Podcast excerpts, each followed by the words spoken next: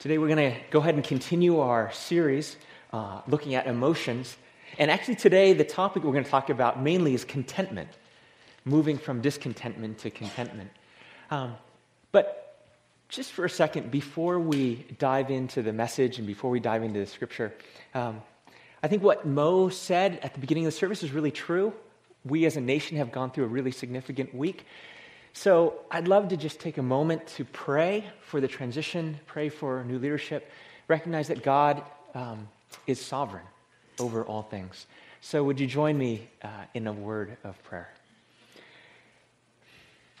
God, this has been an incredible week in the life of our nation.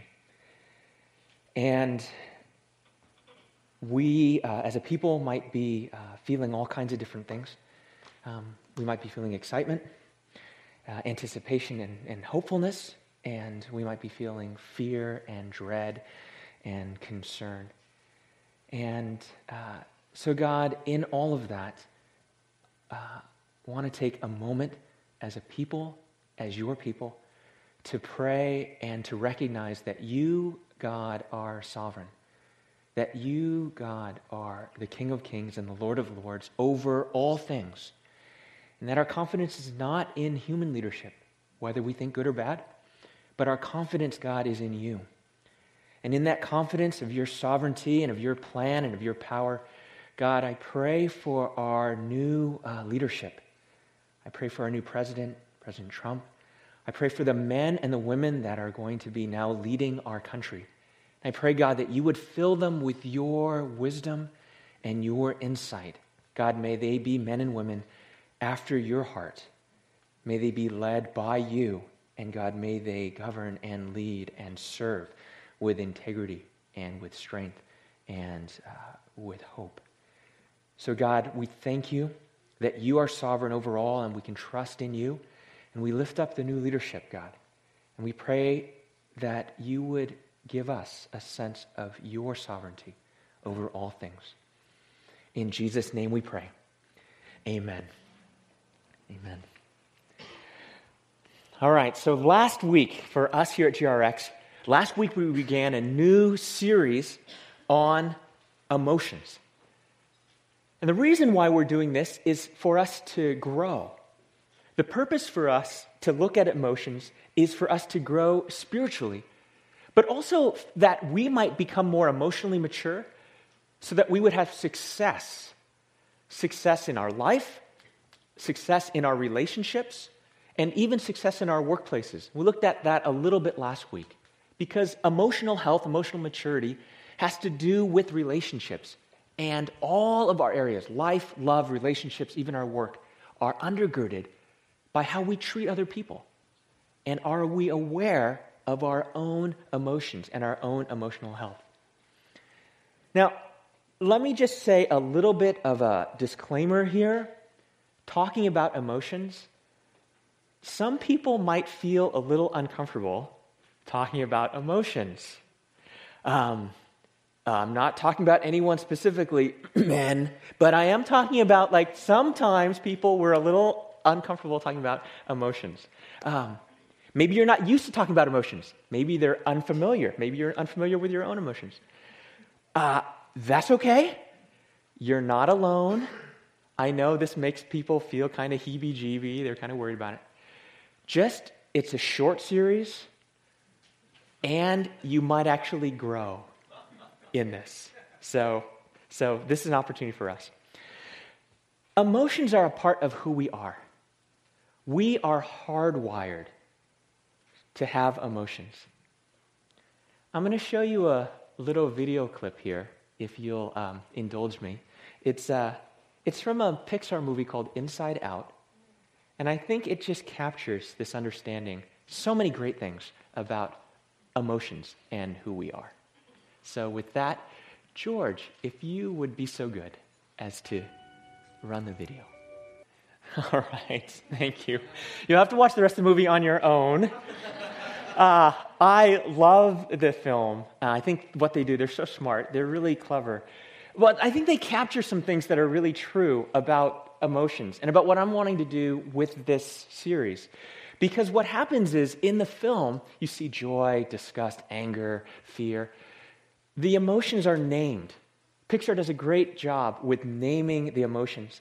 And then you meet Riley, and through the movie, what you watch is that she moves from this place of reacting to her emotions to responding out of her emotions. And that's the transformation that takes place in her inner life. And that is the transformation that you see in the film. Those are the goals for why we're doing this series on emotions. That we as a community of people would expand our capacity, our vocabulary, to name the emotions that we feel, then to respond out of the emotions rather than just react out of the emotions that we feel, to respond, and then have that be transformative for our inner life. To name the emotions we have, to respond rather than react, and then to be transformed. Pete Scazzero, I shared about this author last week.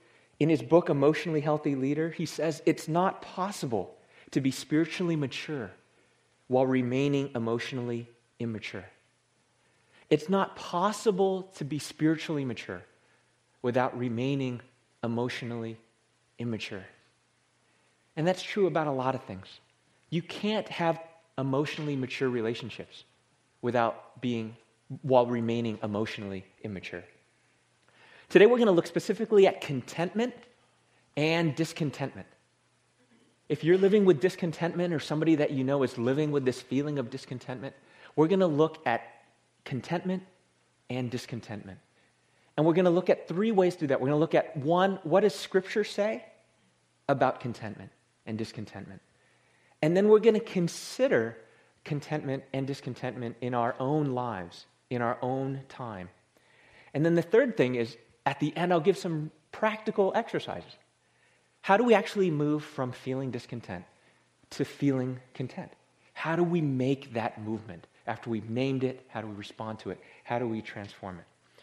How do we uh, move from discontentment to contentment? So the Bible passage that we're going to look at is out of 1 Timothy chapter 6. We're going to start at verse 6.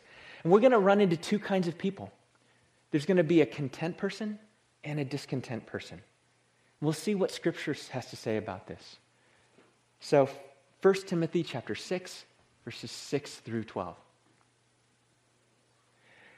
But godliness with contentment. Okay, let me go ahead and read this version that's up here. Now, there is great gain in godliness with contentment. And this idea, godliness, it means devotion um, devotion to God, becoming like God, becoming connected with God. There is great gain in godliness with contentment. For we brought nothing into the world, and we can take and we cannot take anything out of the world. But if we have food and clothing with next slide please, with these we will be content. But those who desire to be rich fall into temptation, into a snare into many senseless and harmful desires that plunge people into ruin and destruction. Next slide, please. For the love of money is a root of all kinds of evil. It is through this craving that some have wandered away from the faith and pierced themselves with many pangs. But as for you, O man of God, and here, O man, it's actually the word anthropos. It's from what we get the word anthropology, but you, oh, it's actually, oh, people of God, oh, anthropos. But you, oh, people of God, flee from these things. Pursue righteousness, godliness, faith, love, steadfastness, gentleness. Fight the good fight of the faith. Take hold of the eternal life to which you were called and about which you made the good confession in the presence of many witnesses. This passage highlights two different kinds of people. It says, Godliness with contentment is great gain. We brought nothing into the world, we can't take anything out of it. We have food and clothing, with these we will be content. And then he contrasts that to say, But then there are other people, those who desire to be rich. They fall into temptation, into a snare, and a lot of harmful things. Those are the folks that are discontent. It echoes some of the words that Jesus says when Jesus talks about things that compete with our attention for God.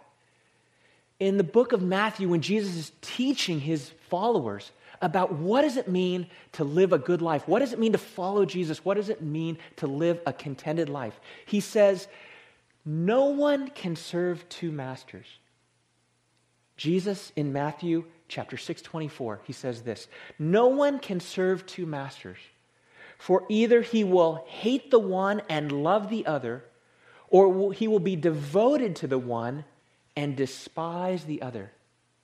You cannot serve God and money. You cannot serve God and, people familiar with this verse call it mammon which is the, mon- the sum total of your money and possessions. You either live in a life of godliness and devotion to God with contentment, and that's the great gain, or there's this other thing that can compete with that. And it's a road of discontentment in its money, in its possessions, and its stuff. That's what Scripture says about this. When I look around in our society, there's a falsehood that is present in our society. And you guys, this isn't new to you. You'll have heard this before. There's a falsehood that we live and breathe in, and it's as prevalent to us as the air that we breathe. And it's that the falsehood is that the money and possessions around us can help us to build a contented life. Now, if we talk about it intellectually, we know that's not true. But we live in a culture where that is the message that's perpetuated all the time. I came across this sort of poem, and it kind of inspired me to write a couple of things. There are things certainly that money can buy, but not contentment. There's a lot of things that money can buy, but they can't buy the quality of life that we desire. Consider this money can buy toys, but not happiness. Money can buy acquaintances, but not friends. Money can buy obedience, but not faithfulness. Money can buy sex, but not love. Money can buy rest, I'm sorry, money can buy a bed, but not rest. Money can buy a house, but not a home.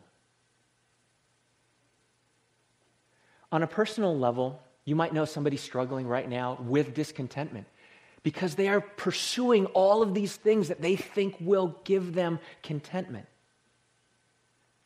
But it won't. They might be in a place right now where they're in a sense of prolonged disappointment. Their life is not turning out the way that they want it to. They're feeling frustration. They're feeling jealousy. They're restless. They're living in a place of discontent. Symptoms, blaming others, complaining. Have you ever wondered that if someone that you know is feeling perpetually frustrated, angry, jealous, that maybe at root is that they're living with discontentment because they're seeking contentment in all of these different places where their life won't be satisfied. Let me give you three quick things about things that create discontentment in our lives. And then I'm going to switch over to contentment. Three things that create discontentment in our lives. See if this is true for you or somebody that you know. Number one, what creates discontentment? comparing ourselves to others. Comparing ourselves to others. Men do this, women do this. We compare ourselves all kinds of ways. I'm not as blank as them. Is that true for you? What would you put in the blank? I'm not as blank as them. According to an article in Psychology Today, this is what they say. This is completely secular. They say this one of the easiest ways to feel bad about oneself is to compare yourself unfavorably to others. We may be tempted to compare ourselves with those who have more accomplishments, seem more attractive, make more money, or boast more Facebook friends.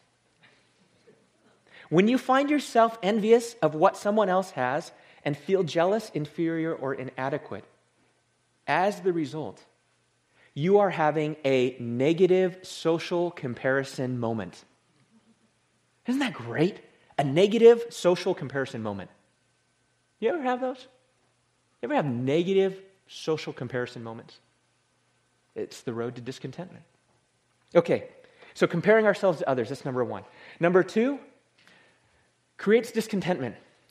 Watching too much TV, too many movies, too much social media. Diet, too much TV, too many movies, too much social media. It is a road to discontentment. Let me just give you a small example. I used to know a guy, uh, his name's Shane. He used to do advertising for Porsche. Think about car commercials. I was talking to Shane about car commercials. What are they doing? What's going on with car commercials? Think about a car commercial. When they are advertising a car, they always put it in a big, wide open space. They put it on a road by the ocean. They put it on this mountain road. It's super deserted. They put it on this shiny, rain slicked street. It's not raining, by the way, but it's a cool looking street. It reflects, and there's nobody on the road. It's completely wide open, right? You know that's true about car commercials. And then what goes on? What's the feeling that goes on? You think, man, if I had that car, I could also drive on big, expansive, open spaces. That's a lie. What is true? This is what is true. If you bought that car, you would be sitting in traffic like everybody else. You'd be sitting in traffic on the 237 or the 101 or the 880 just like everybody else. You will never see a car commercial of a guy sitting in traffic. You will not see it. Why not? Because that's not the emotion that's for sale. Discontentment is for sale. That's what sells. That's what sells. If you ever see a car commercial with a guy sitting in traffic, send me the link. I'd really like to see that. Right? If you buy this car, you'll get more enjoyment, you'll get more satisfaction out of life, you will be a content driver. Right? That's what it is. That's what it is. Okay, so too much of a diet of TV, movies, social media, right? I think it plays into that. And it's actually tied to the first thing comparing ourselves to others, having a negative social uh, comparison moment. Third thing, the third thing that leads to discontentment is when we put our hope for our contentment into our stuff when we put our hope into our stuff. And by stuff, of course, I'm including the stuff that we buy and the stuff that we own and the stuff that we consume. But I'm also including in this the stuff that we achieve, the stuff that makes up our ego or our image or our reputation or what people say about us or what we think about us. It's that stuff. All that stuff living from vacation to vacation. Stuff. If that's our hope, it's the road to discontentment. There's an American author. He was actually very influential in the life of C.S. Lewis. His name's G.K. Chesterton. And I love what he says as he reflects on contentment. G.K. Chesterton wrote this he said, there about contentment. He says, there are two ways to get enough. One is to continue to accumulate more and more and more. And the other is to desire less. There's two ways to get enough. One is to accumulate more and more and more. The other is to desire less. If we struggle with discontentment, what are we to do? How do we transform discontentment into contentment? How do we transform jealousy? How do we transform frustration, anger, feeling like we're being left behind? How do we trans- transform all of that into a place of contentment? In 1 Timothy chapter 6, it says this Godliness, that is devotion to God, with contentment is great gain. We brought nothing into the world, and we, can t- and we cannot take anything out of the world. If we have food and clothing, with these we will be content. What's going on here? What is this understanding of contentment? Paul is using the same word here, contentment, that he is using when he is writing about his own life in the book of Philippians. He uses the same word, contentment. Godliness with contentment is great gain. He says this in the book of Philippians, chapter 4, that he has learned the secret of a contented life. Philippians 4 11 and 12, the Apostle Paul says this I have learned in whatever situation I am to be content. It's the exact same word. I know how to be brought low, means when people insult him or when he's in poverty. And I know how to abound. He knows how to be rich and poor. In any and every circumstance, I have learned the secret of facing plenty and hunger, abundance and need. What is the secret to contentment? This is the secret. The feelings of Christian contentment do not depend on external things or situations. Christian contentment is wholly to rest in the sufficiency of Christ. That's the secret. That's the key that the Apostle Paul found.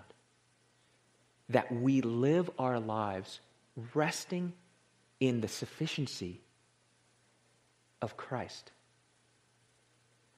To find our contentment not in the things we buy or the things we consume or the achievements or what people say, but Christian contentment is to live out of the center, the devotion, the godliness, the deep and abiding connection to God. To be wholly at peace with what and who God says you are. Not by what advertisement says about who you are, not by what other people say about who you are, not about what your bank account says about who you are. The secret is to live wholly out of the reality of who God says you are. Saved by His grace, loved for eternity, you are forgiven, you are accepted the way that you are. And in that, out of that place, then we become content to see not what am I getting out of this situation, what is God doing in the situation. Not how do I need to be at work in this situation, but how is God at work in this situation? How is God's provision? How is God's gifts? How are God's supply present here? How is God at work? And we trust ourselves to the reality of God working in us and through us and saying who we are. Contentment is that state of happiness and satisfaction, the security in our constant rest in Christ and in the sufficiency of God. Okay, so what do I do with this? And this is the last part of this message is what do we do practically? How do I actually practically move from discontentment to contentment so I can live in this place? Okay. What I'm going to do actually is give you a few exercises, and it's completely up to you to do them or not do them. I can't make you content. Okay? I can't, I can't do that. I was thinking a little bit like my physical therapist. I go to my physical therapist for my leg exercises. He gives me exercises to do, and then I see him like three weeks later or a month later. You know, he can't make my legs stronger for me. He can only give me exercises to do. And then it's up for me to do my stretching and to do my double heel lifts. See, I'm doing my double heel lifts. It's only up to me to do them. Thank you. Thank you, Joshua. Thank you. Thank you. This is the same way with what I'm about to tell you. Okay? If you do these, great. You will have more contentment in your life. Um, if you don't, then, then, then go out and buy a Porsche. See how that goes for you. Here are three things that you can do. Number one, stop comparing. Stop comparing. You know when you're comparing. You know, it's just you, it's in your head. Stop comparing. If you are feeling jealous, angry, frustrated towards someone, name that. I'm feeling jealous. You don't have to name it to them, but you can name it to yourself. I'm feeling jealous. And then stop comparing yourself to others. Just stop. Stop. Stop it. right? You have to stop it. You have to stop it. And instead, once you stop, thank you, you stop, what you can then do is then you can begin to replace that comparing with articulating what does God say about who you are? This is the godliness part. Stop comparing yourself. What does God say about who you are? That you're beloved? That you're precious? You're my child. You're my joy. You're my friend. Heaven rejoices over you. That's the reality of who you are.